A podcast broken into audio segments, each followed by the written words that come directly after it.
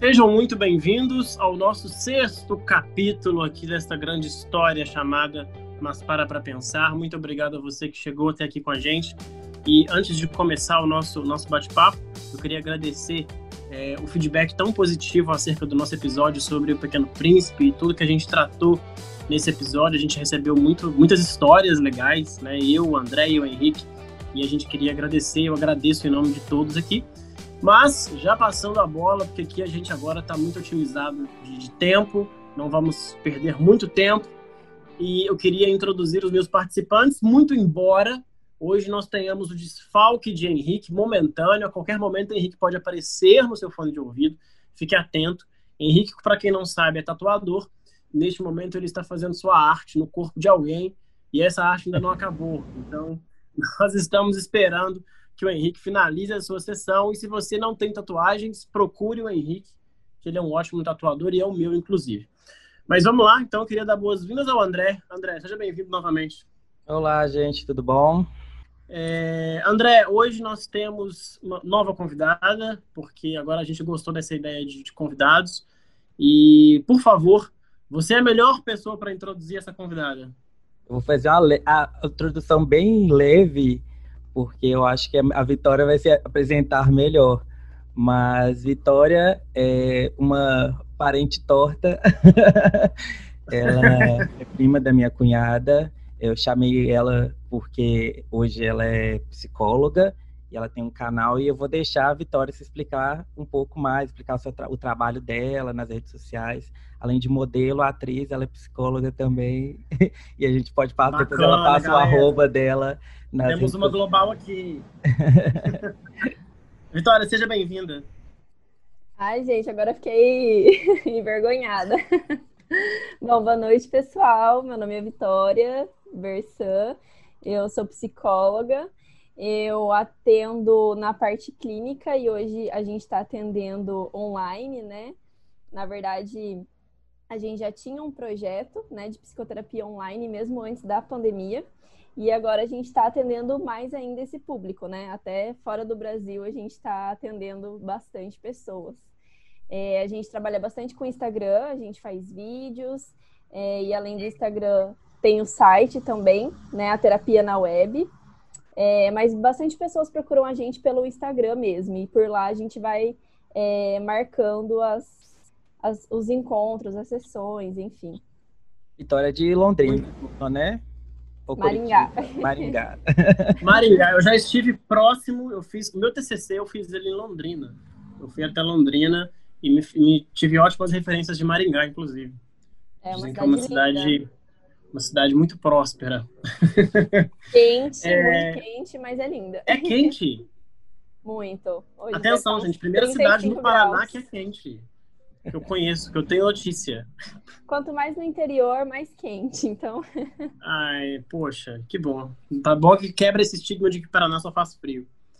É, então, é, Vitória está aqui com a gente, Vitória é psicóloga, e nós estamos em setembro, né, esse mês tão importante, onde a gente discute o cuidado com a mente, o cuidado com, com a nossa saúde mental, e nada melhor do que ter esse episódio aqui é, onde a gente vai tratar temas sensíveis também, que, que versam também sobre a saúde mental, porque é, Vitória vai concordar comigo que a saúde mental é um campo muito amplo, né? existem tantas coisas a serem cuidadas, né? e hoje nós vamos pegar alguns pontos específicos. Mas, é, para que eu introduza o episódio de hoje, que basicamente vai falar sobre o nosso reconhecimento, às vezes, em algum lugar, e o não reconhecimento em algum lugar, né? Às vezes a gente acha que é, nós estamos ocupando espaços na vida das pessoas é, e chega em algum determinado momento da vida que a gente descobre que nós não estamos, ou que essas pessoas talvez não ocupam mais espaço na nossa vida. E o primeiro ponto que eu queria tratar é o seguinte: é, hoje a gente vai falar sobre é, essa questão das expectativas, é, da, presença na vida do outro, até que ponto eu tenho que estar presente na vida do outro, até que ponto o outro é, deve, se deve ou não estar presente na nossa vida. E assim, isso vai nortear o nosso papo, porque a gente vai falar sobre mais coisas aqui. É, mas eu, o, primeiro ponto que eu queria conversar, assim, e assim, esse episódio hoje, basicamente, ele vai ser é, uma, uma grande sessão de terapia. Né? Então, se você não, não faz terapia, aproveite esse episódio, porque você vai entender a importância de uma terapia. Você vai precisar, Bom, inclusive. Exato. exato. Escutando inclusive, deixa um abraço. Você pode deixar meu, meu telefone aqui depois? Pode deixar. Até o final do episódio a gente faz uma grande publi da Vitória. Mas, Vitória, é... como é que você enxerga é, aquele momento onde a gente percebe que aquele lugar não nos cabe mais. Assim, é, acho que não existe uma idade específica para isso, né? não existe um momento da vida específico para isso, seja no trabalho, seja em relação amorosa, seja amizade, porque a gente tem que. Hoje a gente vai falar sobre vários tipos de relações aqui. Né? A gente não está falando especificamente de um caso conjugal. Você pode estar numa amizade, de repente, numa amizade você não se enxerga ali mais. Você pode estar casado com uma pessoa e de repente você enxerga que não há mais espaço para você. É, Vitória, existe é, alguma forma da gente conseguir prever isso ou isso simplesmente é uma chave que vira na cabeça da gente? É, nenhum, eu acho assim, nenhum nem outro, né? Não é nenhuma uhum. chave que vira e não tem de maneira alguma como a gente prever isso. É, os ansiosos de plantão até tentam, né? As pessoas um pouco mais controladoras até Sim. tentam de alguma forma prever e controlar tudo que vai acontecer no futuro, mas é bem impossível na verdade. É, é sempre muito difícil, né? Os sentimentos tá, é sempre uma ambiguidade. A gente sempre tem um sentimento de angústia por estar sentindo alguma coisa e de culpa por estar sentindo outra coisa é, principalmente em relações, em relacionamentos. Isso é muito particular. Cada pessoa vai tendo as suas experiências, mesmo que dentro de um relacionamento a gente ainda tem a nossa particularidade e vai tendo as nossas próprias experiências. E, e tem vezes que a gente. É, não é que vira uma chave, mas a gente desenvolve uma parte que muitas vezes o outro ainda não desenvolveu. Ele tá ali dentro da caixinha dele ainda. E a gente descobre novas coisas. E a gente descobre que quer novas coisas, que quer coisas diferentes. Então, por exemplo, quando a gente é adolescente, a gente idealiza muitas coisas. Ah, quando eu tiver 18 anos, quando eu tiver 20 anos, vou ter um carro, minha casa, vou ser independente. A gente chega lá e vê que não é nada disso. Exato. Você chega e você vai encontrar conta para pagar, vai encontrar aluguel para pagar. E é uma, é uma frustração, né? A gente vai idealizando e vai se frustrando. E, e com os relacionamentos é a mesma coisa. A gente idealiza coisas no momento, até pra gente pode estar servindo aquela roupa, né? Por exemplo, vamos, vamos pensar num um relacionamento como se fosse uma calça jeans. Aquela calça Sim. jeans serve por um momento, tá ótimo ali com ela, só que chega uma hora que ela não serve mais. E por mais que você tente encher ela, é, não dá. Só que isso é muito difícil da gente perceber primeiro e depois da gente aceitar isso, porque parece que a gente tá errando. Parece que a culpa é nossa de alguma forma. Principalmente quando a outra pessoa, seja amizade, seja namoro, enfim, principalmente quando essa pessoa é uma pessoa muito boa. Isso nos culpa mais ainda, né? Aquela pessoa Sim. é tão boa para mim, ela é tão maravilhosa, por que, que eu não consigo ficar com ela? Por que, que eu não amo ela? Isso gera uma culpa, uma cobrança das pessoas que estão ao nosso redor, enfim. Mas infelizmente são as prioridades que vão mudando, as nossas visões, as nossas expectativas, enfim, vai mudando com o tempo e as pessoas que vão ao nosso lado, se não caminhar junto nessas expectativas, também vão mudando, infelizmente, ou felizmente, né? Sim, sim, sim. A gente às vezes tem o hábito de tratar a mudança como algo negativo, né? Tipo assim, o fulano mudou, então parece que o fulano tá ruim, parece que, que o fulano regrediu na vida. Você já ouviu essa frase, André? Que você mudou? Nossa. Um amigo chegou para você e falou: Nossa, André, você tá mudado eu sou o próprio mutante, porque eu detesto, eu detesto. É muito estranho. Eu, eu, enquanto a Vitória falava, assim, eu comecei já a dar umas brisas, assim. Mas e eu, já, eu já resgatei coisa aqui em 30 segundos dela falando. Flashbacks. Aí eu já anotando coisa para levar para terapia, mas enfim. É... quando eu quando eu, eu lembro de um vídeo muito antigo que eu vi da Jujut, que ela fala de contratos, né? Que quando você começa um relacionamento, vocês meio que têm um contrato, é como vocês é, uns acordos de como, como é que as coisas funcionam do, dos dois. Só que a gente eu não sou nem, eu acho que eu não consigo, é, eu falo, é, falando dessa questão de mutação, eu acho que eu consigo falar que eu não sou nem a mesma pessoa que eu era antes de começar a pandemia, assim. Às vezes tem um, é, tem até uma viagem, sei lá, uma viagem de férias pode transformar totalmente a pessoa, e só que é, eu acho que esse é mais um problema para as pessoas que têm problema com adaptação. Eu não tenho muito esse problema adaptativo, assim, pelo contrário, eu entendo quando eu estou com alguém e essa pessoa muda é, eu entendo quando não está funcionando mais, e aí você consegue fazer essa análise, mas isso não veio de agora não, assim, eu acho que é, não é não é a coisa que eu tenho de antigamente, foi uma coisa que foi agregando com o tempo. E eu já fiz isso com amizade, já teve ponto que eu cheguei e falei, olha, não dá pra gente, foi assim, é, quando começa a perceber essa diferença, eu cheguei no ponto que eu falei, olha, a gente não dá pra gente ser amigo mais, eu não te odeio, Direto, né? a gente não funciona mais junto. Então, assim, eu acho que cada um para o lado e tá tudo bem também. Eu tenho esse processo meu, eu mudo muito, assim, muito, é, sei lá, por ano. E se eu posso dar um prazo, eu, por ano eu não, eu vejo coisas que eu não faria mais há um ano atrás.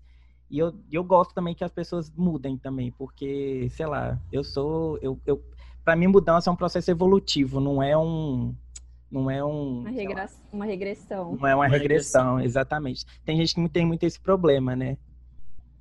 É, sim, quando alguém sim. fala para mim assim, ai, nossa, como você mudou, eu penso, nossa, graças a Deus, né? Porque. Exatamente. gente, às vezes a gente lembra de umas coisas que a gente fazia antigamente, né? Que que bom que mudamos. E é exatamente isso, mas eu acho, André, que você só tem essa, digamos, até maturidade de entender isso hoje, porque você sabe o que você quer. Porque muitas pessoas sabem o que elas não querem. Saem reclamando de tudo, ah, não quero isso, isso é ruim, isso é aquilo, tal. Mas aí quando a gente pergunta, tá, mas o que você quer? Aí ela não sabe. Então é muito difícil a gente chegar em algum lugar e a gente ter essa visualização que a gente chegou em algum lugar que a gente queria quando a gente não tem isso claro na nossa mente. É por isso que a terapia ajuda. o autoconhecimento. Deixa eu, deixa eu fazer meu marketing aqui, né? É, para o autoconhecimento, para o esclarecimento de o que a gente quer, aonde a gente quer chegar, né? Hoje, porque daqui a um tempo a gente pode mudar isso de novo. Nossa, é, quando você falou isso, de, realmente, é, eu sempre, eu, eu, nunca tive muito é, uma cabeça assim muito. Eu não tive muito problemas psicológicos, obviamente. Eu não tinha graves. Graves, se eu falo assim, que me interferisse no meu cotidiano e tudo mais. Então eu achava que eu não precisava de terapia durante muito tempo. Eu me achava oh, é, a saúde mental lá em dia. Uhum. Mas, às vezes, agora fazendo a terapia mais é, frequentemente, é, eu acho que eu entendi que a terapia é meio, pelo menos a minha leitura, é como se eu me tirasse, eu me visse como terceira pessoa. Então você analisa o presente, você entende muita coisa, então é como se eu enxergasse o André de um ponto de vista que é, o, a terapeuta, ela me tira do meu, como se tirasse de um personagem para eu entender todo um contexto. Aí é, nisso eu volto no passado, porque a gente é muito consequência de tudo que a gente viveu, e, e é justamente isso que a Vitória falou, é, é, e me ajudar a entender o que, que eu estou esperando do futuro, o que, que eu quero. Porque a gente, eu acho que a minha, eu, eu tenho uma cabeça totalmente perturbada, coitada da, da terapeuta. E ela fala, nossa, essa cabeça não para. Acho que nessa realmente... pandemia todo mundo teve um dia de cabeça perturbada. Não, tá perdoado. Exatamente. E é justamente aprender a você, você saber o que você quer facilita muito tudo na sua vida, na sua relação com você mesmo e principalmente com outra pessoa. É parte de você e isso vai resvalar nas pessoas que estão perto de você, né? Aí dentro disso, entre outros fatores da comunicação, que aí depois que você se entende, eu acho importante você comunicar isso às pessoas que estão perto de você que algumas coisas Exatamente. mudaram e aí, aí vocês começaram a chegar nos acordos, nos novos contratos, enfim, novas cláusulas. E isso é muito importante, a comunicação e o saber expressar o que você sente, saber expressar o que você quer porque a gente sempre espera que o outro entenda através das entrelinhas, né? Como que ele não entendeu que eu estava querendo dizer tal coisa? Como Exato. que ele não entendeu o meu sinal? Eu acho isso Tava tão claro. Exato. E eu já fiz muito isso na minha vida também, até no meu próprio relacionamento, né? De esperar que o meu namorado é, pense, imagine, sonhe que eu quero alguma coisa e, e se adiante a isso. Isso gastava uma energia, né? Porque eu, o André, lembra, né, André? Eu namoro faz 10 anos. O meu namoro, quando eu comecei com 15 anos, era um, graças a Deus, hoje é outro, né? A gente foi crescendo junto. E, nossa, e no, e no começo era uma briga, era assim, uma, uma perda de tempo, sabe, com coisas pequenas, eu querendo que ele adivinhasse as coisas que eu queria.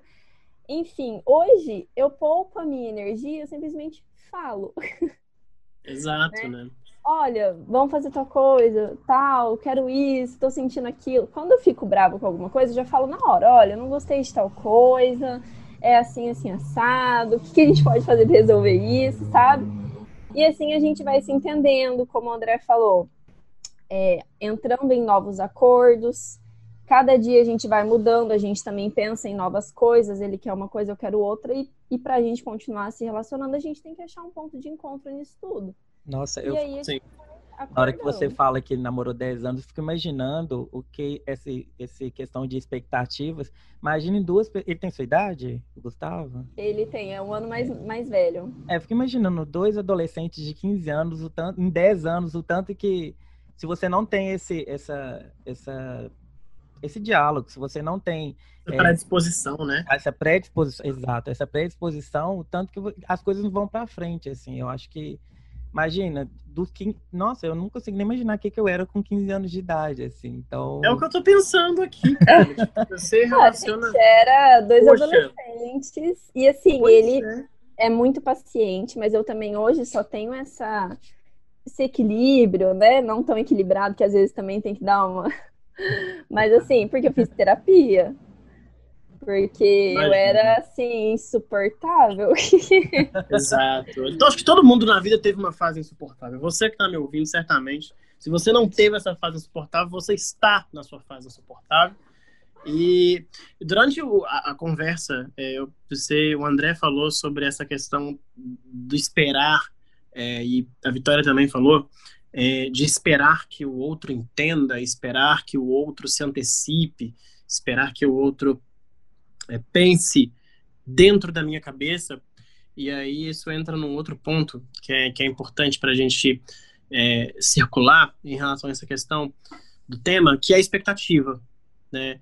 É, eu sou um cara que, particularmente, eu, eu sou contra aquela frase que diz que é, uma pessoa feliz é uma pessoa que não cria expectativas. Primeiro, porque eu acho que todos criamos expectativas. Eu acho que é humanamente impossível você não se não criar uma, uma, ansiedade sobre algo que você gosta, sobre algo que você quer, né? É óbvio que quando eu digo isso, eu estou é, menosprezando aquelas expectativas que, que acabam com você, né? Aquelas expectativas que, que é como se você contasse com o ovo no... Aí o editor vai colocar aqui um pi agora, que eu não posso falar qual vivo. É não vou colocar o PIN não, porque eu acho que todo mundo tem que aceitar o seu. Mas ele vai colocar o no da galinha. É, porque essa sim, essa sim faz mal, né? Você contar com algo que não está garantido. Mas expectativas todos nós criamos quando a gente se empolga com alguma coisa. Eu acho que com as pessoas também tem essa, essa questão. Porque hoje a gente está conversando sobre, é, às vezes, esse encanto e esse desencanto com as pessoas. Né? Porque tem épocas da vida que eu tive amigos é, de quando eu tinha, sei lá, 19, 18 anos, que eu diria categoricamente para você, se você me perguntasse isso naquela época, eu vou morrer e essa pessoa vai estar na minha vida. Tipo, aqueles grupos de terceirão, aqueles grupos de ensino médio, que toda vez que, quando. Principalmente isso no terceirão, né? Porque o terceirão está saindo da, da escola, e aí todo mundo jura amizade eterna quando você sai do terceirão. E aí, passa dois anos, você não quer encontrar a sua turma de terceirão, porque são pessoas que mudaram e você também mudou e você entende que essas pessoas não fazem mais parte da sua vida. Mas a questão da expectativa é, é, causa estranhamento, porque é isso que a Vitória falou. Eram pessoas tão boas, por que, que elas não são mais? Elas não são mais boas porque elas mudaram, ou elas não são boas porque eu mudei. Porque, por exemplo, é, as coisas que eu achava graça no passado, eu já não acho graça mais hoje. As coisas que me tiravam risada no passado não me tiram risada mais hoje. E acho que isso vale para todo e qualquer aspecto, assim. Tipo, as pessoas que me preenchiam e que eu gostava da companhia, hoje eu já me vejo bem sem essas pessoas, ainda que eu não tivesse um problema aberto, um, um, uma guerra aberta com essa pessoa. Isso que o André falou. É, você não, nós não, não tivemos um problema direto, mas é uma pessoa que não cabe mais. E, Vitória, a, a pergunta que eu tenho é a seguinte: é, expectativa, na, na sua visão, assim, enquanto psicóloga, até que ponto é saudável você nutrir uma expectativa? Eu acho que expectativa, no sentido da palavra, é muito bom ter sempre. Eu sou uma pessoa que sempre crio bastante, porque tem gente que fala assim: ah, não quero criar expectativa para não me frustrar. É, ah, mas depende muito do ponto de vista, né? Tem muitas perspectivas diferentes. Eu, particularmente, sou uma pessoa muito otimista. Então, eu sempre tento procurar coisa, o lado bom do que aconteceu, mesmo quando, quando é alguma coisa ruim. É, a questão da expectativa é ótimo, mas quando você não joga ela inteira em cima da outra pessoa.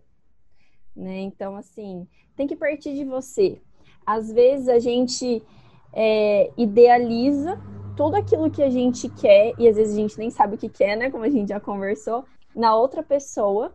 E quando essa pessoa não dá esse retorno que a gente espera, é uma frustração muito grande. E sempre vai ser uma frustração, porque a outra pessoa nunca vai fazer aquilo exatamente que a gente espera. Né? É igual uma resposta, falar qualquer coisa. Às vezes a gente pergunta alguma coisa esperando uma resposta. Exatamente aquela resposta que está na nossa cabeça. E a pessoa fala uma coisa, às vezes é a mesma coisa, mas de uma forma diferente. Aí você já, já murcha, assim, sabe? Então, é isso. Às vezes a gente projeta muito a responsabilidade do que acontece com a gente nas outras pessoas e sempre vai ser uma frustração. Por isso que a gente precisa ter esse autoconhecimento do que a gente quer, porque senão a gente fica sempre esperando uma resposta do outro para ele dar essa resposta para a gente do que a gente precisa e essa resposta nunca vai chegar. Então é uma eterna frustração. Imagino. Deu para entender frustração um pouquinho? Claro, claro, claro. E você falando sobre, sobre frustração, entra num no, no, no, ponto que, que envolve também essa questão da expectativa, que é quando você conhece o outro realmente, né? Porque, por exemplo, nós temos hoje, nós vivemos numa era muito visual, né? Nós temos aqui o Instagram, nós temos as mídias sociais de um modo geral, mas eu cito o Instagram, porque o Instagram virou a, a janela particular de cada um, e as pessoas vão julgar por aquilo que elas estão vendo. E quase todas ou todas as relações que você começa, você começa ela inicialmente visualmente, você enxerga uma pessoa. E aí, quando você enxerga uma pessoa, você lê essa pessoa.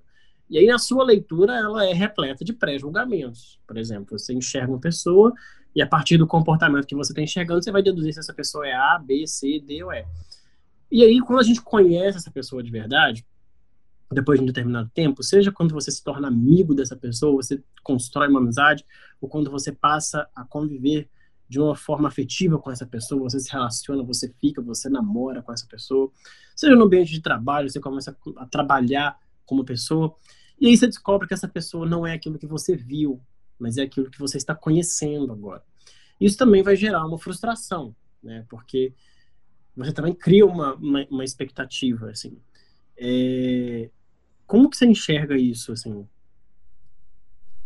É, a gente sempre é, forma uma imagem ideal, né? A gente sempre idealiza aquela pessoa principalmente quando é em relacionamento amoroso. Então, as pessoas elas sempre idealizam, né, uma imagem, é, principalmente nos relacionamentos amorosos, elas sempre buscam aquela pessoa pronta, é a tampa da panela, a metade da laranja. Carne então, e unha. Exato, mas é. E isso é uma coisa muito de cultural, né? Tem nos filmes, tem nas novelas. Desde sempre a gente aprende que a gente vai encontrar o par perfeito. Então, é claro que a gente idealiza muito isso. É, só que o que eu sempre falo, até para meus pacientes, relacionamento, seja ele de né, qual for, amizade, dentro da família, né, a relação pais e filhos, relação amorosa, é sempre uma construção. São papéis sociais diferentes. Você é, antes era filho, agora você se torna mãe. Antes você era amiga, agora você se torna namorada. São papéis sociais diferentes e a gente vai aprendendo a construir esse relacionamento de acordo com o tempo. Só que muitas pessoas não esperam esse tempo, querem aquela coisa pronta, que a pessoa chegue pronta para ela, aceite tudo que ela quer, tudo que ela é, tudo que ela tem para oferecer daquela forma sem flexibilidade alguma. E acaba não dando certo, né? Porque em um relacionamento o que precisa ter é flexibilidade, paciência, mas assim, muita flexibilidade da, de ambas partes, né? Então vai buscando até uma hora que ela vai entender que não vai ter essa pessoa pronta. Representando o meu amigo Henrique Humor e Piadas, porque ele é a parte humorística do, do canal. É, sobre essa questão de criar expectativas, é uma coisa que a gente conversa muito em off. É, eu acho que a gente, quando a gente está conhecendo uma pessoa, é o ideal a gente já é, deixar pelo menos um pouco claro quais são as suas expectativas com isso. Só que fica naquele ponto. Porque o que acontece? Hoje, geralmente, a pessoa que vai falar isso, quando, vamos supor, conheci Caio pelo aplicativo, estamos conversando. E aí, no, quando que é o tempo de eu chegar e apontar minhas perspectivas, as minhas expectativas para cima dele sem parecer que eu sou um louco. Vamos supor que é, que eu acho que a maior dúvida das pessoas é tipo conhecer a pessoa tem três dias e falar assim, nossa, eu tenho, sei lá, eu quero casar. Eu já posso, eu já posso tocar no assunto relacionamento com ela? Exatamente. E aí, só que, só que hoje eu sou da eu sou o tipo de pessoa, hoje eu namoro, enfim, mas eu sou da pessoa que jogo bem franco, assim. Eu já chego, eu gosto do A mais B, porque para mim, como bom capricorniano, é perder tempo eu ficar lá é, é, ruminando grama com, com mais uma pessoa, sendo que os dois, ou um, um tá afim, o outro não tá. Eu sou, sou bem, eu sempre fui muito claro, assim. Passava, mas já aconteceu de pessoas que eu que eu tava ficando, e aí eu falei isso uma vez, aí a pessoa, não, porque não sei o quê, como se eu, tipo assim, estivesse pedindo casamento. Eu falei, calma, eu só tô deixando claro as coisas, eu não estou pedindo namoro, eu não estou... Alinhar não, expectativas. Exatamente. Então, existe um time, como é que você. É, eu não sei se existe uma resposta para isso, mas existe um time para isso. Como é que. Como é que você entende? Existe um sinal? Existe? É, como é que você faz isso? Ou, ou assim, sinal. As nuvens vão se abrir e o Senhor vai. É, como você não parecer. Vá, meu filho, é agora. tá, então. Difícil. Complicada essa pergunta. Mas assim, eu não acho que tem uma resposta certa, né? É, os ansiosos de plantão novamente querem sempre uma receitinha, né? Do que fazer e como fazer em determinadas situações. Mas isso depende muito da pessoa, de como tá rolando o papo. É, enfim, depende de você e depende dele, de como tá fluindo essa, essa conversa entre vocês. Vai ter uma hora que ou você vai aceitar o, o, o que está acontecendo de uma forma natural, ou você vai conversar e vai falar, olha, eu quero isso, eu quero aquilo e tudo mais. Mas assim, não, não tem uma resposta certa para qual é esse momento. Mas eu não sei se eu tenho, se, enfim, se meu pensamento é certo. E sempre quando eu venho com um amigo que questiona isso é, e fala, eu falo assim, olha, se tá te angustiando e é uma questão sua, fala porque eu acho que talvez você ficar, deixar de falar alguma coisa por medo de uma reação X ou Y, eu acho que não, você não pode muito, eu acho que é aquela questão de depositar no outro, né? Eu, ficar esperando qualquer, aí vai, voltamos para a expectativa, né? Uhum. Mas eu sempre uhum. falo assim, olha, se isso está te engolindo, se não está deixando você dormir, se está te afligindo, pega e fala. Você pode ter uma resposta fora do que você estava esperando, mas o, como você vai lidar com isso depois já é outra questão. Pelo menos eu É, exatamente. Falo. Eu acho que tudo que tá deixando a gente angustiado de alguma forma, a gente tem que externalizar.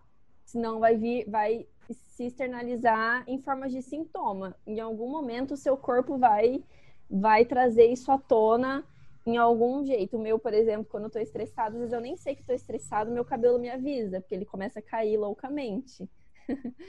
então, eu tenho isso opa, também com cabeça. Né? Então, assim, de alguma forma você precisa falar aquilo. E não tem problema também, você falar, né? Às vezes as pessoas ficam com medo, ah, dele não gostar e tudo mais. Mas assim, é, quando você. É aquele negócio de novo, né?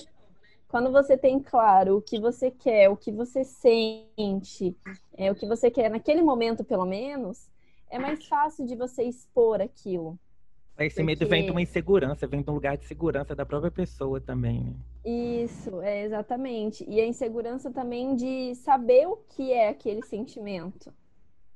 Né? Aquela angústia de, mas será que eu tô sentindo isso mesmo? Ou será que é outra coisa? Enfim. Mas é, acho que também é um medo de se expor, né? De da outra pessoa não gostar da forma como você é, de não ser aceito de alguma forma. Enfim. É isso. Não, realmente. É... Vendo você, você falar, Vitória, eu penso na quantidade de pessoas que, que às vezes deixam de falar é, coisas, sentimentos e vontades que, assim, poderiam ser determinantes, né, para a continuidade de uma relação. Tem gente que guarda algumas ideias achando que ela vai ofender, ou achando que ela, que ela vai ser incompreendida. E isso lá na frente, eu acho que reverbera de uma forma muito negativa. Porque se você, eu acho que assim, toda relação, na minha opinião, ela é educada. Você educa uma pessoa da forma com que ela deve te tratar e você é educado também. E aí quando você abre mão de falar algumas coisas que para você são muito importantes, automaticamente essa pessoa não saberá que essas coisas são importantes para você. E aí eu acho que começa a desmoronar o castelo, sabe? Porque é, se você é uma pessoa que você não gosta de quiabo, é, você vai começar a, dar ali umas pílulas falando, olha, esse tipo de prato eu não gosto, eu prefiro meu prato de outra forma. Porque se você não fala, e o seu amigo começa a servir quiabo para você todo final de semana, você vai começar a criar um sentimento negativo. Assim, eu fiz uma analogia muito besta, mas se a gente parar para pensar, os sentimentos funcionam assim. Porque se você não, não verbaliza algumas coisas, é, vai ficar difícil depois porque eu acho que relação é que nem criança. Assim, é... Se você não educar cedo, lá na frente é muito difícil de você recuperar. Sabe? É claro que tem pessoas que na fase adulta se tornam outros da água para o vinho, e que bom que essas pessoas mudaram. Mas relação, é, essa questão da, da, educação, ou da, da do, assim, de você apresentar os seus pontos de vista que são muito determinantes para você, que você não abre mão, é muito importante.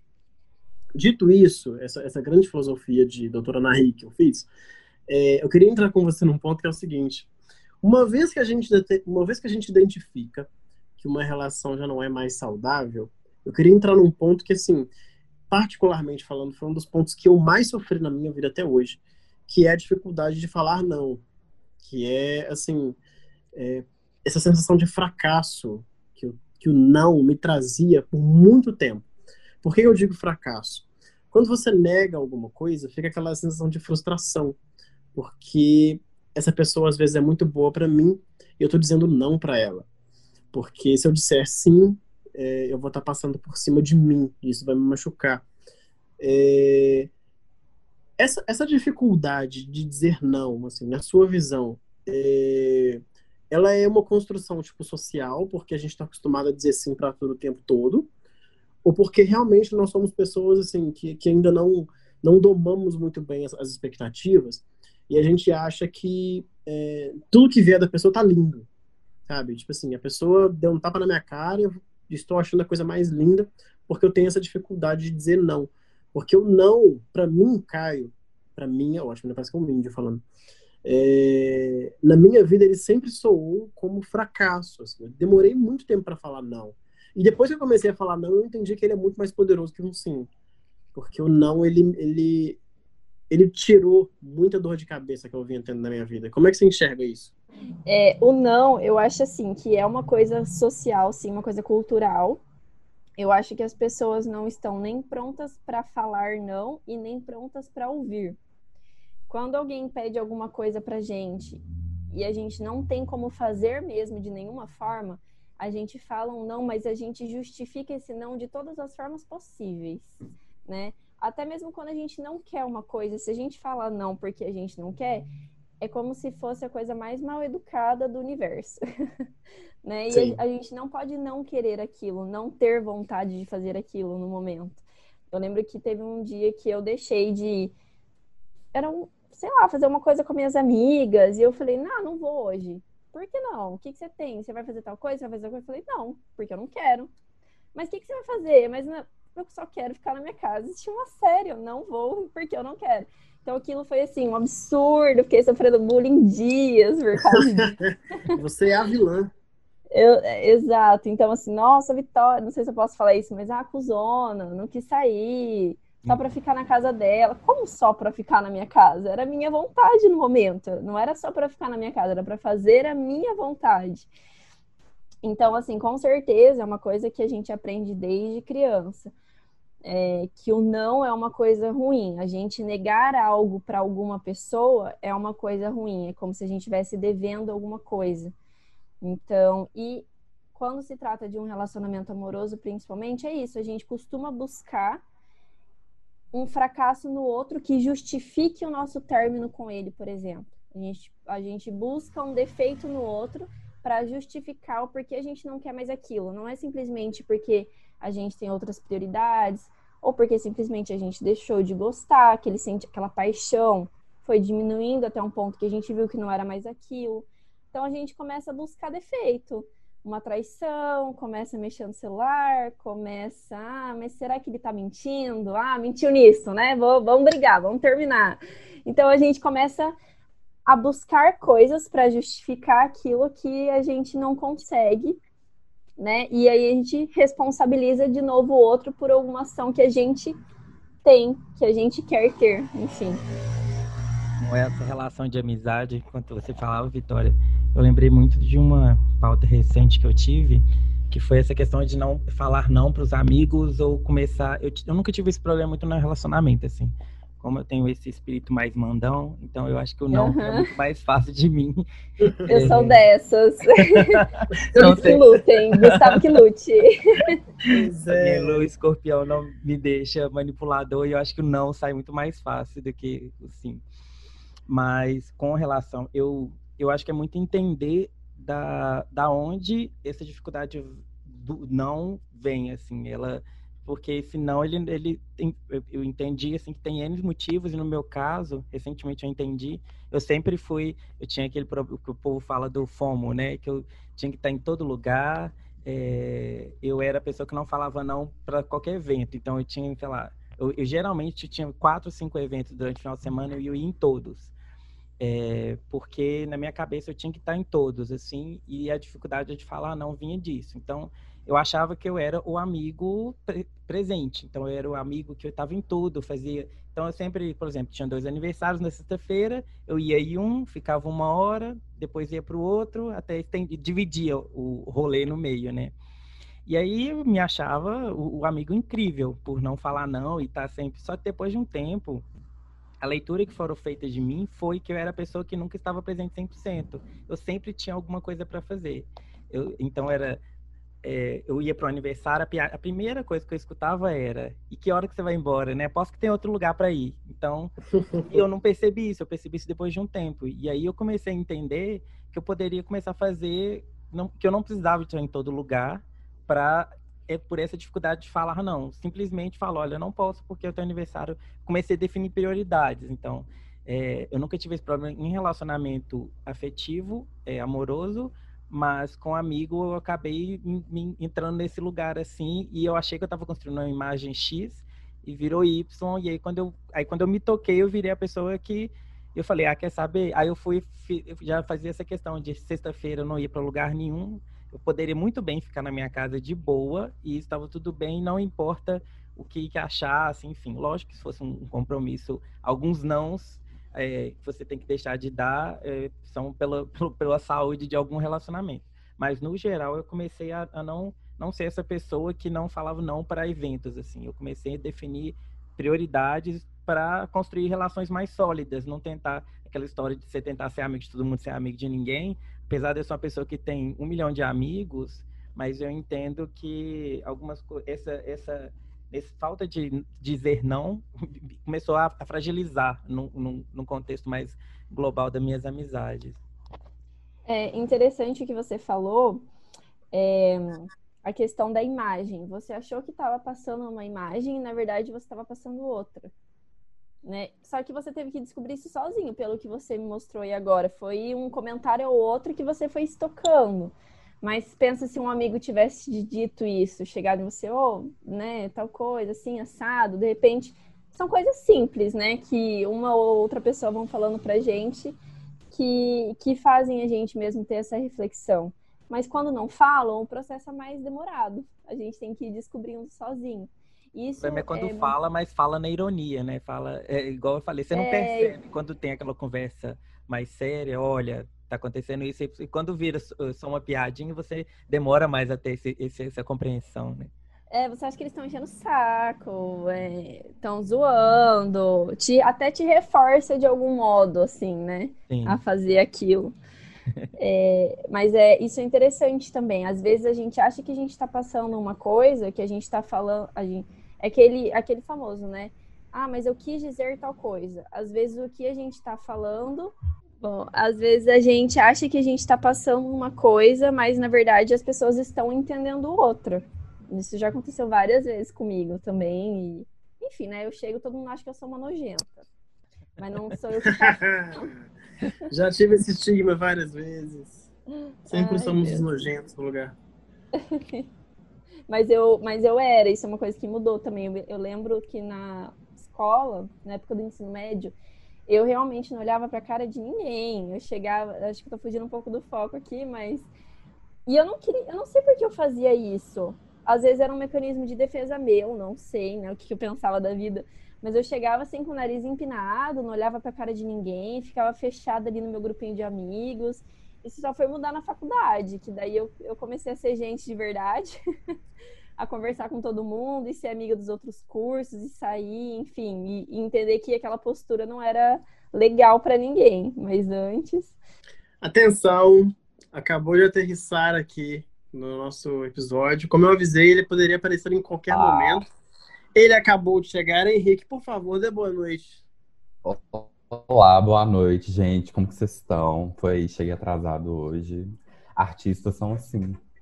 Amigo, é, hum. a gente está aqui conversando sobre essa questão do não, o quanto é difícil dizer não. E a, a pergunta que eu tenho para a Vitória é assim, na verdade é uma pergunta barra afirmação, porque eu acho que, pautando, obviamente, no meu recorte de vida, o não, ele me deu muita força para sei lá, eu me sentia mais forte assim quando eu conseguia negar algo para alguém. Porque uhum. dizer sim para todo o tempo todo cansa, porque você não consegue administrar todos os sims que você dá. Porque, por exemplo, se alguma pessoa chegava para mim e falava, Caio, eu sei que você trabalha com tal coisa, você consegue fazer uma coisinha dessa aqui para mim? Falava sim. Aí dava 10 minutos depois, outra pessoa com o mesmo discurso vinha pedir a mesma coisa. E eu falava assim. E aí, de repente, eu me vi completamente encalacrado com várias coisas que eu não deveria ter aceito por causa da minha dificuldade de falar, olha, nesse momento eu não dou conta de fazer. Eu posso te indicar outra pessoa, eu posso te, te passar para outra pessoa, porque eu realmente não dou conta. O não, Vitória, ele empodera a pessoa, não empodera?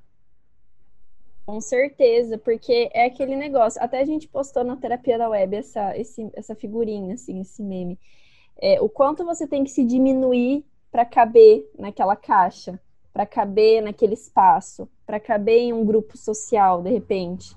Então, o quanto você tem que se dividir para dar esse sim para tantas pessoas. E conforme você vai se dividindo, você vai deixando de ser um todo, você vai deixando a sua individualidade de lado, o seu inteiro, para se dividir nesse monte de, de desejo de todo mundo ao seu redor. Então, esse é o grande problema. Você vai deixando de ser você, você vai se perdendo nesse meio tempo para agradar todo mundo e, e, o seu eu fica de lado para um momento quando você reestruturar tudo isso. É uma coisa Sim. legal nisso que você falou, que é uma coisa que vem do meu relacionamento antigo. É, como eu já disse, eu sou a pessoa que geralmente tem mais facilidade em falar não no relacionamento. E eu sempre brinquei que é, a minha personalidade, por ser uma pessoa muito mais para frente, comunicativa, enfim, não tem muito esse problema de sociabilidade, a minha personalidade, personalidade engolia a personalidade do parceiro, assim.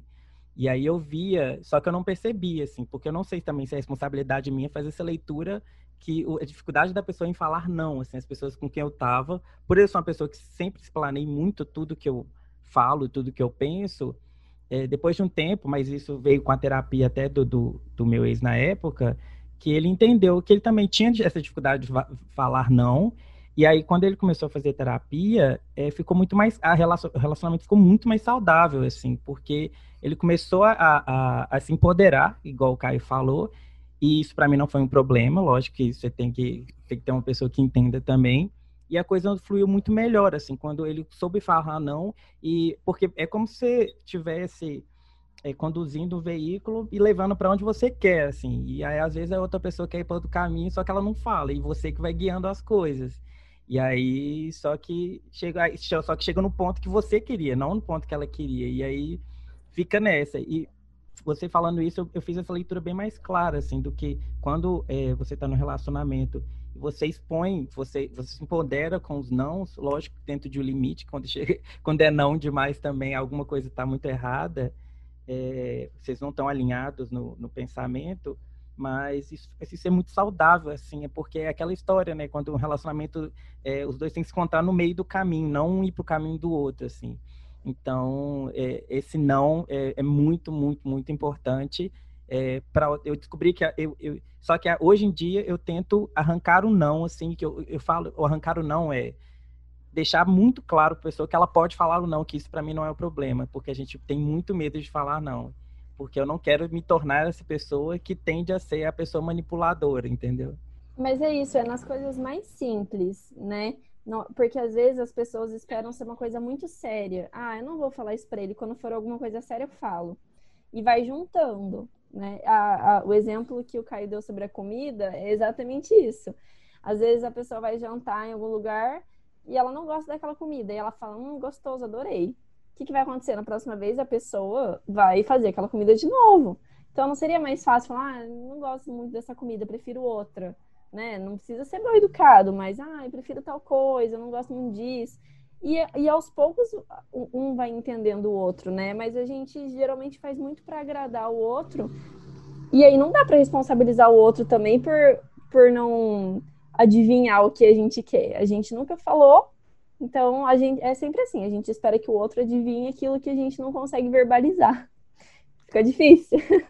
Exato.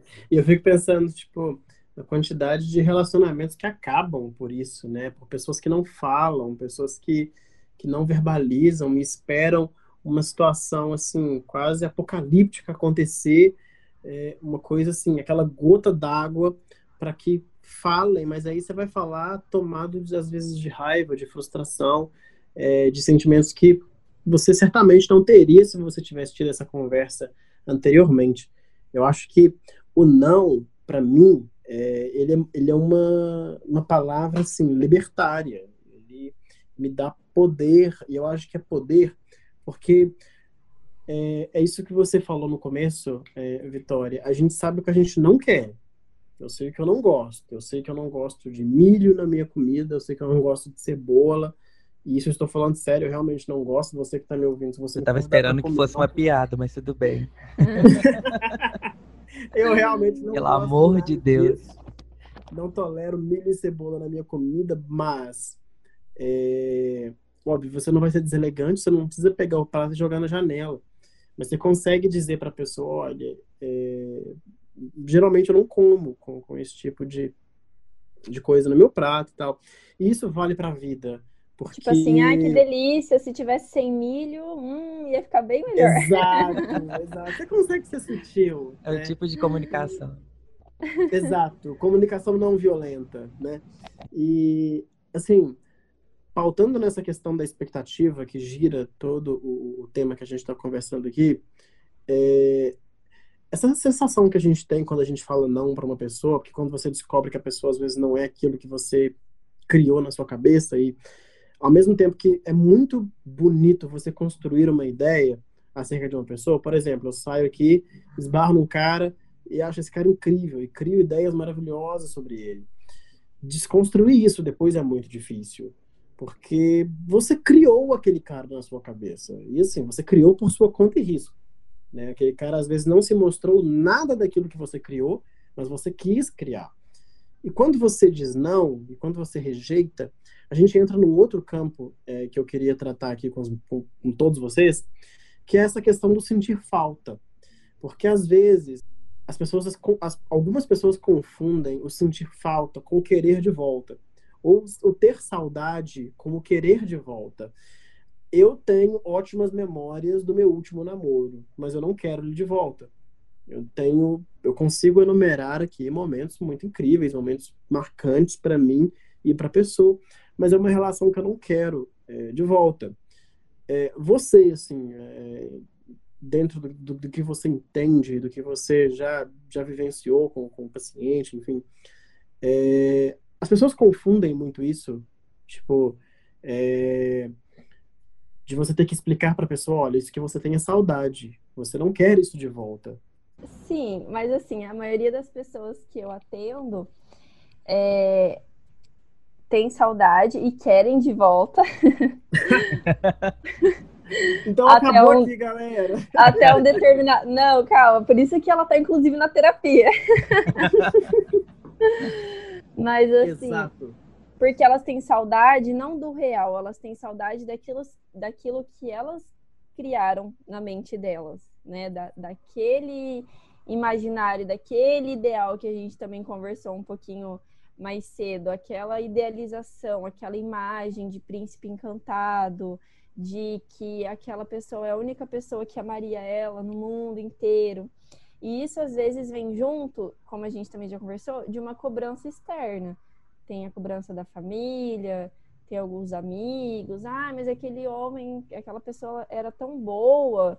Como que você fez isso? Nossa, mas você é muito chata, né? Ninguém mais vai te aturar se não é ele. Então, esse tipo de comentário às vezes vai minando a pessoa né? E a pessoa realmente. E também tirando aqueles relacionamentos, aqueles relacionamentos abusivos, né? Que, é, que o próprio parceiro vai isolando a pessoa dos amigos, dos familiares, até que realmente ele seja o centro ali do, do mundo da pessoa, a única pessoa que ela acha que ela tem, né? E até desconstruir isso da cabeça dela é um processo bem demorado. Uma coisa, até de um podcast que eu escutei, e o, Henrique também escutou, que é do podcast é, Para Dar Nome às Coisas. Ela fala, é, tem um episódio dela de como esquecer alguém, alguma coisa assim. Mas ela fala sobre. É, foi um episódio muito esclarecedor para entender algumas coisas. Que quando ela fala que você, é, você entender que às vezes a saudade pode não ser uma saudade da pessoa, mas da pessoa que você era quando você estava com a pessoa. É, isso muda tudo, assim, porque a reflexão dela gira em torno disso, e foi uma virada de chave muito grande, assim.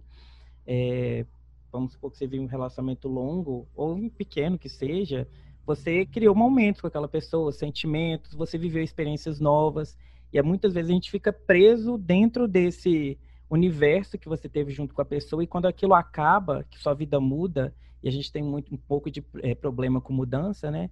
É, você não entende que às vezes aquela saudade é uma chave que você está segurando e que não abre porta mais nenhuma, mas é uma saudade de, de, de, de, uma pessoa que você era quando você estava com ela, não necessariamente dela. E só que essa maturidade e você entender isso é muito complicado, assim. Então você se pega e isso entra dentro de um outro episódio, que é que você se pega, às vezes, se odiando por, por ter sentimentos que você não queria ter, quando você, passando por situações, né, depois de um término, por exemplo, que, te, que te, aquilo vai, vai criando ansiedade em você, porque você fala, caralho, por que, eu tô com ciúmes? Ou por que, eu tô com esse sentimento ruim? Ou quando você enxerga, eu não, eu não gosto, eu não me enxergo mais com essa pessoa, mas eu tenho algum sentimento. É, tem alguma coisa acontecendo aqui dentro. Então, como que você faz para traduzir esses sentimentos é, que eu sei que não tem uma resposta, porque vai variar de situação para situação. É, a gente está colocando a vitória em alta em várias é, enrascadas. Mas, é, voltando, o que eu quis falar era é você entender também se você está com saudade de, da pessoa em si ou do, da pessoa que você era quando estava com ela, assim. Então, essa análise também acho que vale muito a pena. Nossa, André, quem que é o psicólogo aqui? Eu vou dar, dar um beijo para Gabriela. Gente, perfeito, é exatamente isso. É aquela famosa síndrome do Peter Pan. Sim. E a gente tem mesmo essa nostalgia de nossa, mas antigamente eu fazia tantas coisas, antigamente eu tinha mais disposição, eu ia em tal festa, eu chegava nas pessoas, eu conversava, e hoje não, eu só quero ficar em casa, quero isso, quero aquilo, tenho poucos amigos.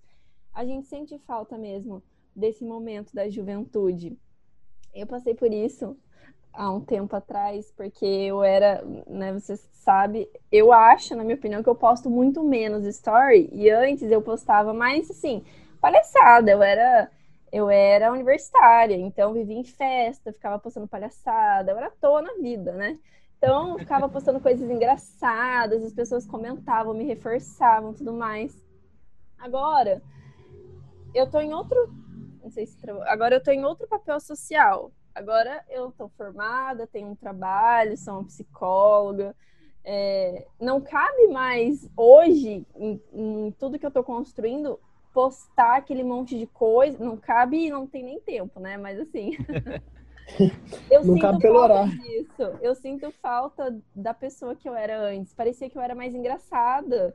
Parecia que as pessoas gostavam mais de mim de alguma forma, ou pelo menos demonstravam mais isso, sabe? Mas hoje eu estou em outro papel. Não sou mais universitária, eu não, né? Não, eu tô, eu eu tenho outra postura hoje. Não deixei de fazer minhas palhaçadas e tudo mais, porque eu acho que ser psicóloga não me impede disso como pessoa, mas ainda assim de outra forma, de outra maneira, né? E sim, a gente sente muita falta disso. E no relacionamento também, de quem a gente era, de como a gente se relacionava, às vezes até da facilidade como a gente se relacionava com as outras pessoas e agora parece ser mais difícil, mas não, é porque acontece de outras formas, em outros lugares, de repente, em outros, em outros instrumentos, principalmente agora na pandemia. e sim, toda mudança gera uma resistência. É muito difícil a gente compreender qual mudança a gente teve e como lidar com isso, né? Para fazer as coisas de formas diferentes. Demais, né? E, e acho que essa, essa, essa realização que a gente tem é, acerca da gente mesmo, assim, é, não tem um tempo certo, né? não tem uma, uma idade certa. Às vezes você se entende muito rápido e às vezes não. É, mas essa síndrome de Peter Pan que vocês falaram, e na hora que o André falou isso, assim, eu, eu pensei imediatamente se eu sentia falta de quem eu era, ou, ou se se a saudade que eu tenho são daqueles momentos que foram felizes no relacionamento, ou se era de como eu era ali, ou se, ou se essa saudade é baseada em quem eu era, assim. E realmente é muito pertinente, porque ao mesmo tempo que você às vezes rejeita a pessoa que você era naquele relacionamento, porque você não sabia o que você sabe hoje, você não entende o que você entende hoje, sua maturidade não estava tão bem desenvolvida, a minha pelo menos não estava é, ao mesmo tempo você começa a pensar, caramba, tipo, mas ali eu fui o máximo que eu podia ter sido, eu, eu fiz e entendi e li a vida é, da maneira com que eu podia, né, com as ferramentas que eu, que eu tenho. E essa questão da saudade, eu acho que ela acaba esbarrando, querendo ou não, é, num ponto muito importante que a, a Vitória falou muito rápido sobre isso, mas que a gente precisa tornar repetir, porque foi o tema do, do episódio anterior também, que são os abusos. Porque uma pessoa, às vezes, ela consegue te convencer de que ela é essencial na sua vida, de que a sua vida não caminhará da mesma forma sem ela. Eu ouvi isso quando eu terminei meu namoro. Tipo, meu ex-namorado, quando ele foi terminar comigo, ele foi categórico e disse na minha frente, na minha cara, que eu jamais encontraria alguém que me tratasse como ele me tratava. E abrindo isso num leque muito maior, é, quando essas coisas não são ditas pra gente, a gente diz isso pra gente. Porque tem amigos que às vezes você olha e fala, caramba, tipo assim, esse cara é muito incrível, essa, essa menina é muito incrível como amiga. E eu, de maneira alguma, me enxergo, eu não acho que, que a minha vida vai caminhar sem ela. Mas, cara, a vida caminha. Eu me lembro quando eu terminei meu namoro, eu tava num sítio com eu, eu viajei com meus pais e eu tava era, era o dia derradeiro assim que eu ia terminar meu namoro e eu chorava muito igual uma besta. E eu sempre tive o cuidado de chorar longe dos meus pais para que eles não vissem. Só que meu pai acabou me pegando chorando. E aí meu pai me chamou e perguntou por que eu tava chorando e eu contei para ele.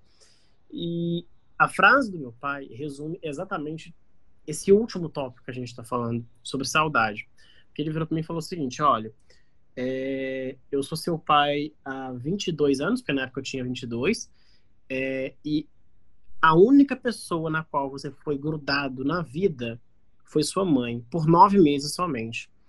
Você viveu 20 anos da sua vida sem o dito cujo, você pode viver mais 200 se você quiser. Se você quiser. Porque você não nasceu grudado nele. Você pode sentir falta dele. Você não precisa tê-lo aqui, porque não te cabe mais aqui. E assim, óbvio, tipo, eu vi isso com 22 anos de idade e graças a Deus naquela época eu entendi o que meu pai quis, o, meu, o que meu pai quis dizer, mas eu acho que isso é um reforço diário assim pra gente, porque o nosso episódio hoje ele gira em torno da palavra expectativa. E a gente tem que entender que, assim, a vida, não sei vocês, eu queria ouvir a opinião de vocês, a vida para mim, gente, ela é um gran, uma grande avenida onde as pessoas vão passar por ela. E às vezes as pessoas não vão ficar.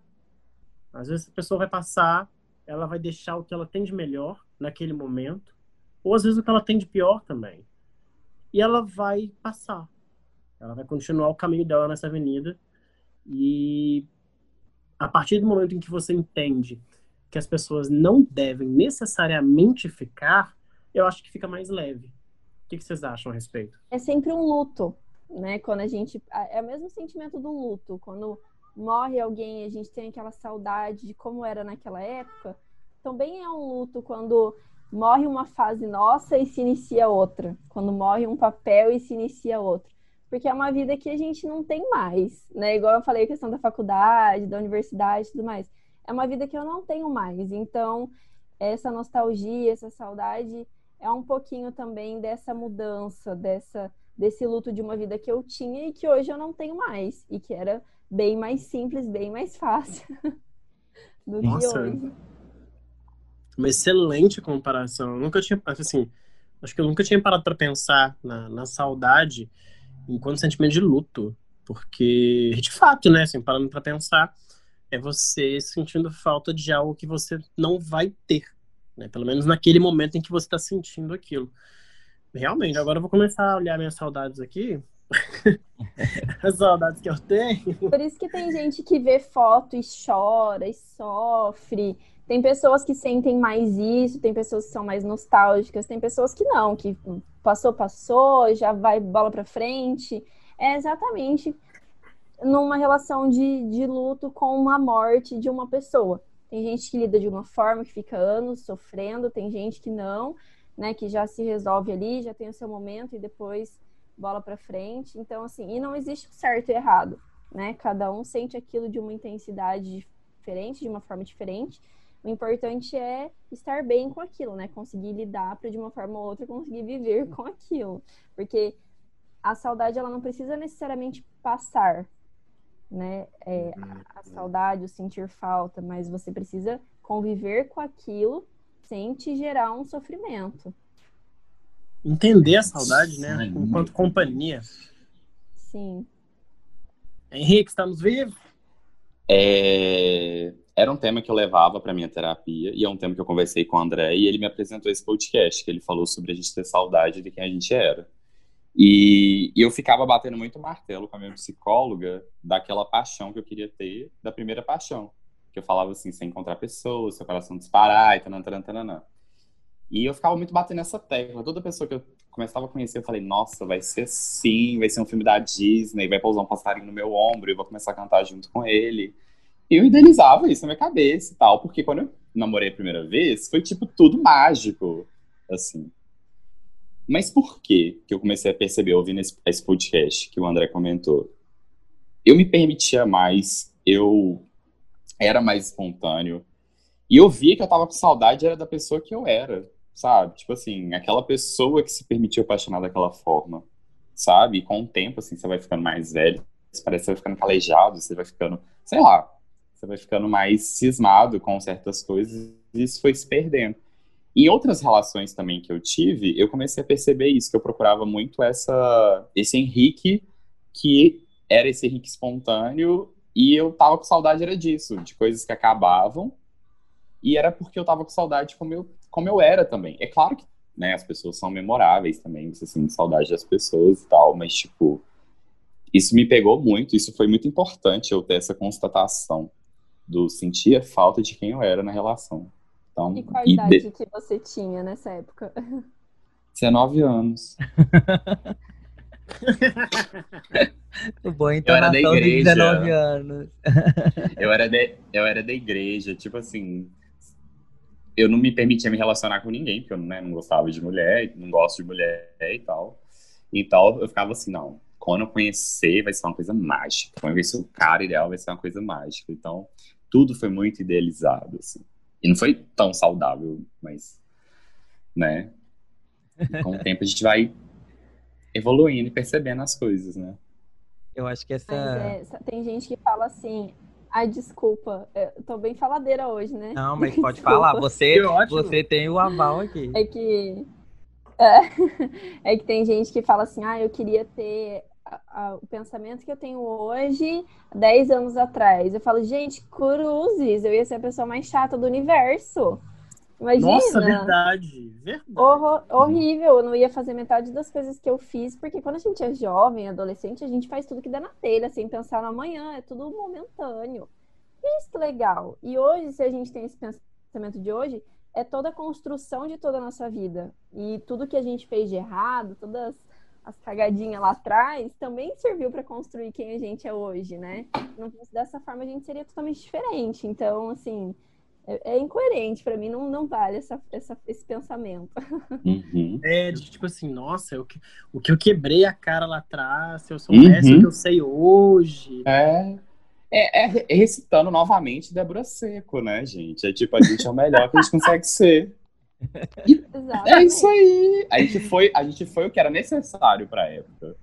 Né? Exato. E falando um pouco do, dessa questão da quando o Caio cita sobre pessoas que a gente deixa no caminho, eu acho que é muito analisar é, quando essa saudade ela tá no do lado do apego, assim, quando no apego que daquela coisa que você não consegue, quando a saudade não te deixa é, desapegar dessas pessoas que vão ficar pelo caminho. Eu falo isso é, porque eu sou uma pessoa que é, eu não, não, sei o restante, né? Mas eu tive uma transformação muito grande, assim. Eu, eu, eu mudei de cidade várias vezes. A gente, quando a gente entra para a faculdade, a gente vira outra pessoa. Quando a gente sai da faculdade, a gente vira outra pessoa.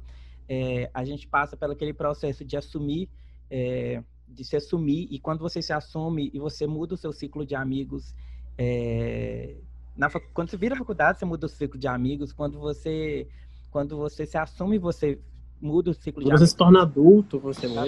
Exatamente. E nisso vão ficando pessoas pelo caminho. Não necessariamente porque elas não são mais importantes para você, mas é porque vocês estão andando em, sei lá, de, de forma diferente.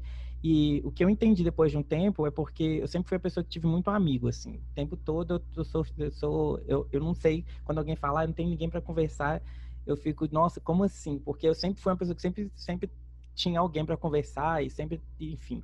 Só que eu entendi que, por exemplo, em questão de amizade, existem amigos e amigos. Não quer dizer que é, é como se eu tivesse eu catalogasse para os amigos que eu tenho amigos, eu tenho uma amiga minha que é de colégio, duas amigas, que é a Bebel e a Sara, que são amigas de que eu conheço ela tem 20 anos, que eu tenho o Henrique, que é um amigo que eu conheço há dois, tem o Caio que tem tem um, Caio, alguma coisa assim que eu conheço a menos. Eu conheço mais de um. É. E cada um é de um jeito, assim. Eu não, eu não, as coisas que me, eu não, eu, eu, tenho vários, eu falo que eu tenho vários melhores amigos, mas cada um eles têm uma, eles entraram numa fase da minha vida, fazem muito sentido ainda, mas você encontra depois de um tempo e você vê que nada mudou, assim. Mas uma das minhas melhores amigas de mais tempo, ela não entende do meu dia a dia, porque ela não faz parte do meu cotidiano mais. Não faz sentido ela, ela, ela saber de tudo que acontece na minha vida, porque ela não vive comigo mais. Ao mesmo tempo, eu tenho outros amigos que estão nessa. E, e, eu falo isso porque no convite de formatura, eu escrevi lá, né? Dos amigos que estão lá no convite de formatura, eu já não tenho quase contato nenhum com eles, assim. E eu não olho com isso como um remorso, sabe? Tipo, ai, nossa. Para mim fez sentido naquela época. Pra a mim, vida é uma, aconteceu. É igual uma A vida tatuagem. aconteceu. Que o povo fala, ah, eu tenho medo de arrepender de tatuagem. E para mim, tatuagem é se eu fiz, fez, fez sentido na minha época, sei lá, eu tenho um versículo da Bíblia na perna. Eu não faria hoje, mas fez sentido na época, tem um contexto todo, e para mim vale a pena, assim. Então, ah, eu acho que também é uma questão de maturidade você entender isso, mas você entender que as coisas fazem sentido na época e elas passam, e aquilo ali vai deixar de fazer um sentido hoje, e, e tá tudo bem, sabe? É uma escola diária. Gente, a psicóloga de vocês deve estar muito orgulhosa. Não, o meu terapeuta, se ouvir este episódio, ele vai falar onde você esteve durante todo esse tempo. Você não fala isso comigo. Mas aqui, Arrasaram, é isso O mesmo. ponto importante é, é o seguinte: nós falamos sobre, nós levantamos vários problemas aqui no colo da Vitória e não podemos deixar de trazer uma solução, né? É, sabendo que o nosso episódio hoje ele girou em torno da expectativa, da expectativa das pessoas ficarem, da expectativa das pessoas serem aquilo que você imaginou, da expectativa das pessoas é, retribuírem aquilo que você entrega para elas, né? Eu, eu tive exatamente há uma hora uma conversa com um amigo meu, é, onde é, ele, ele relatou para mim a dificuldade dele de lidar com pessoas que não, não demonstram. E uma frase que eu sempre usei, eu, eu falei isso no episódio sobre religião, é, eu tive um, um passado pregresso sobre religião, onde eu fui catequista de crisma. E uma coisa que eu falava para meus crismandos era o seguinte: falar eu te amo para quem te ama é muito fácil. Falar eu te amo para quem vai te retornar esta frase é muito fácil. O desafio da vida é você falar eu te amo para quem não te diz isso de volta, é para quem não não sente isso de volta. Se você teria coragem de fazer isso. Mas é, por que eu estou dizendo isso? Porque expectativa, assim, praticamente todos nós criamos, né? Essa questão da ansiedade, ela, ela parece que ela é inerente ao ser humano. E Vitória, que conselho você dá para uma pessoa que está ouvindo a gente agora, que assim alimenta a expectativa como se fosse Tamagotchi, com aqueles bichinhos que a gente dava de comer, tipo manhã, tarde, noite. É, que conselho você dá enquanto enquanto profissional da psicologia é, para que essas pessoas lidem melhor com suas com suas neuras e suas ansiedades? Eu imagino que a sua resposta deva ser com essa terapia, mas além disso. Exato. Na verdade, assim, é autoconhecimento, né? Porque quando é o que a gente conversou lá no início. Quando a gente se conhece, a gente entende o que a gente não quer, mas principalmente o que a gente quer. Aonde a gente quer chegar, né? Pelo menos nesse momento, porque como é uma mudança constante, eu acho que é isso que é uma angústia. Porque ontem a gente tinha certeza que a gente queria uma coisa. Hoje a gente já quer outra, é isso que vai gerando uma incerteza. Passou uma moto. E é isso que vai gerando uma incerteza e uma angústia muito grande, porque daí chega alguém e fala assim: certeza que você quer isso? E você, hum, não. Será? E essa angústia de que você tem que ter certeza daquilo também é, é muito prejudicial, porque a gente não tem, a gente não precisa ter, né? Assim, ah, só vou fazer se for para dar certo. É um risco, tudo na vida é um risco.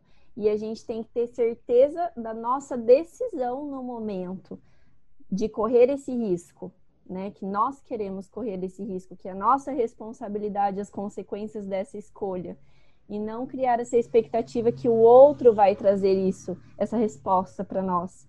Então, por isso que o autoconhecimento é muito importante e a gente precisa fazer terapia para ter esse autoconhecimento, porque quando a gente não conhece a nossa verdade, é muito fácil é, a gente tomar as mentiras que as pessoas trazem para nós como verdade, quando a gente não conhece a nossa própria verdade.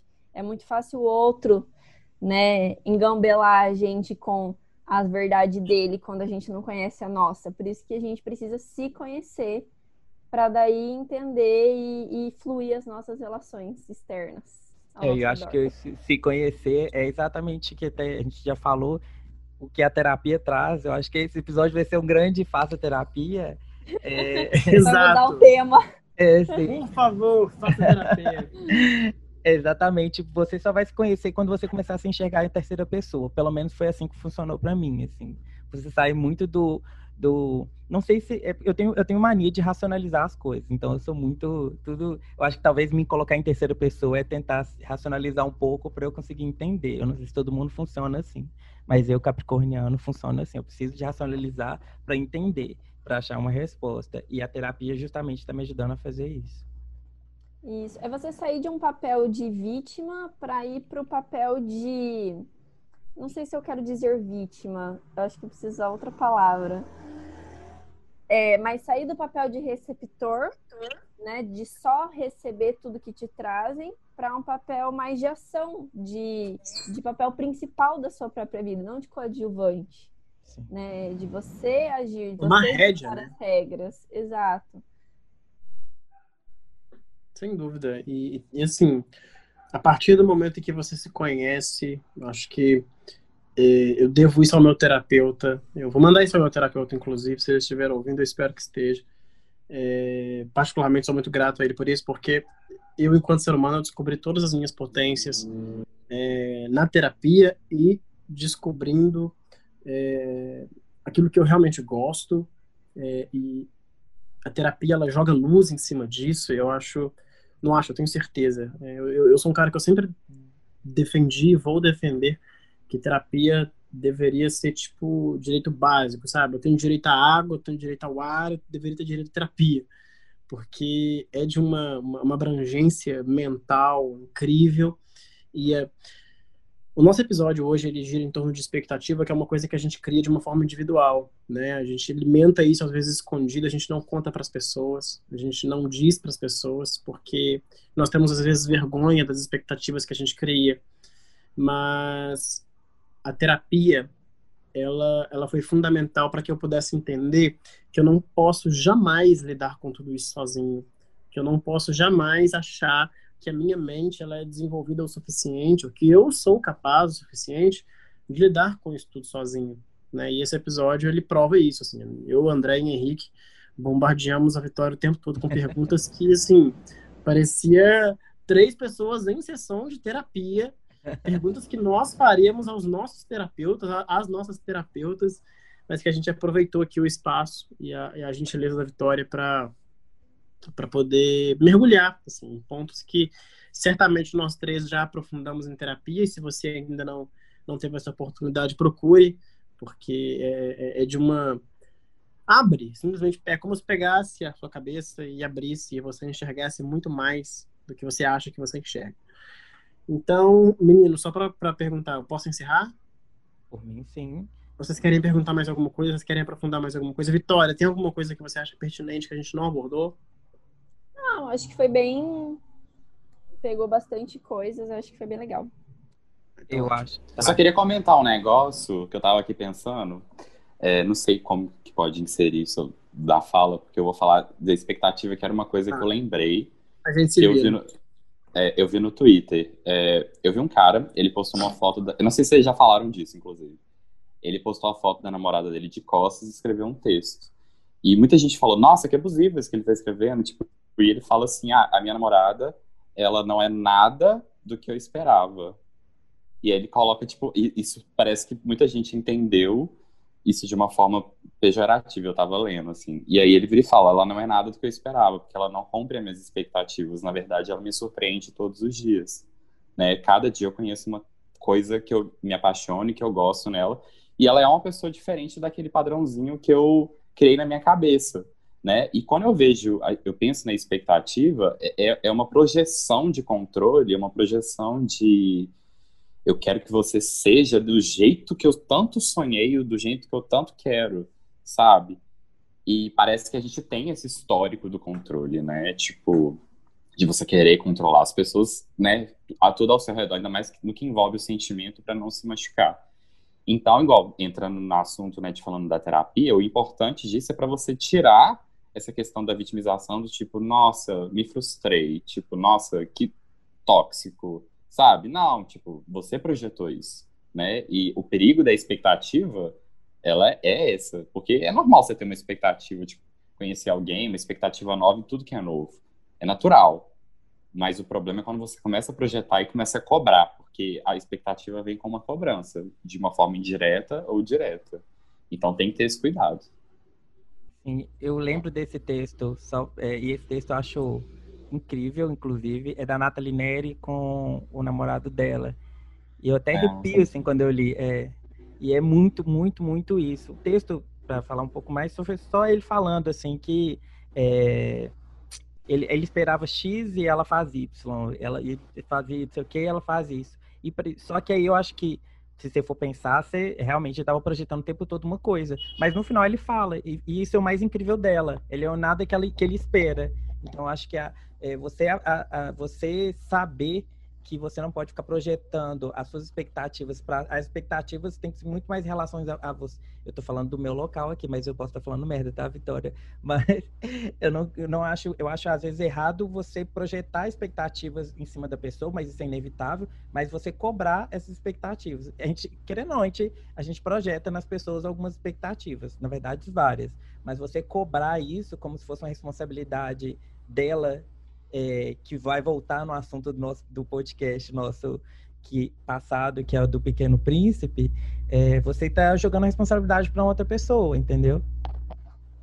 É, nesse aspecto é muito aquilo que a gente comentou da percepção e da expectativa que a gente cria de um par perfeito, da, da tampa da panela, da metade da laranja. E a questão também de estar aberto a ver isso, a ter essa percepção de que não é o que eu esperava, mas é o melhor ainda. Porque tem gente que fica tão fechado naquilo, naquela idealização, naquela fantasia, e que não consegue enxergar que a pessoa está fazendo diferente do que ela esperava, mas ainda, mas está melhor ainda, porque ela está fechada naquilo, eu queria aquilo, e tudo que fugir daquilo é ruim. Então, depende muito da percepção da pessoa, do quanto ela está aberta a aceitar isso também, né? Sem dúvida.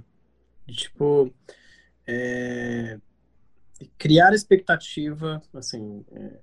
hoje eu entendo né, as expectativas que eu crio, e eu crio mesmo, não tenho, tenho vergonha nenhuma de falar. Se alguém perguntar quais são, eu consigo enumerar por data, por, por ordem alfabética. É, mas uma coisa que eu entendi sobre as expectativas que eu crio é que elas também vão exigir de mim alguma coisa.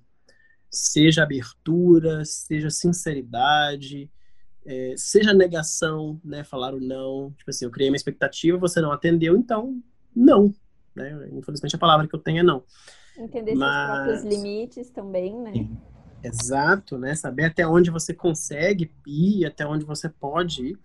Às vezes a gente nem cumpre as expectativas que a gente projeta no outro. Exato, né? A gente às vezes é, cria expectativas que nós mesmos não conseguimos não atender, né? A gente não consegue suprir. É, mas, como diz o meu terapeuta, meu terapeuta diz isso sempre comigo, sua consulta chegou ao fim, Todo mundo escuta isso, isso dá um ódio. Ah. Todo mundo escuta isso. Eu também choro, escutava. Chega, a hora da fúria. Mas nós vamos encerrar aqui esse episódio.